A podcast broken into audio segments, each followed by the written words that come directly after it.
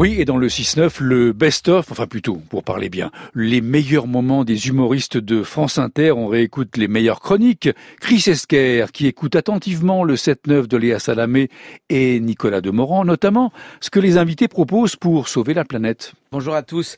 Alors effectivement, j'ai écouté la matinale et notamment les réponses des invités quand vous leur demandez ce qu'ils font eux-mêmes pour sauver la planète. Et euh, ces invités, euh, qui sont habituellement très volubiles, semblent tout à coup gênés aux entournures. Bah écoutez, moi je euh, bon d'abord je je je je bon et quand la machine se dégrippe, on peut pas dire que les réponses soient extraordinaires. Je je prends bon je laisse pas les lumières allumées quand j'ai pas besoin je, je baisse le chauffage la nuit voilà. Bah je trie mes déchets. Euh, et si j'ai mis des multiprises ah cool. Bon autant dire les choses on fonce dans le mur.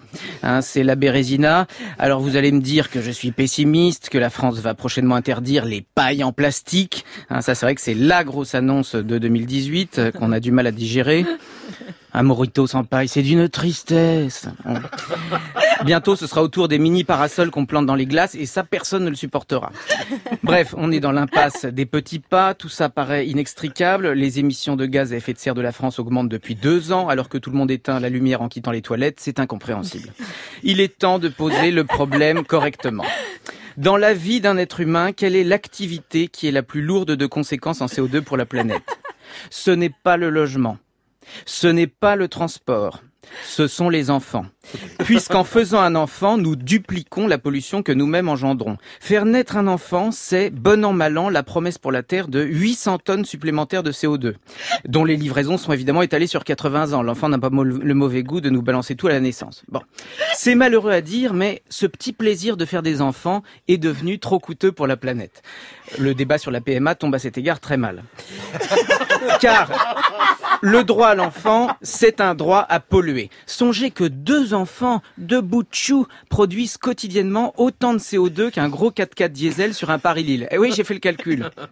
Donc vous pouvez acheter des cotons-tiges en bois, mettre un lombricomposteur dans votre bureau, porter une chemise en raffia, renoncer à l'avion, à Netflix, à tout et rester chez vous à relire le Père Goriot assis sur une chaise. Ça ne sert à rien si vous faites des enfants ou trop d'enfants.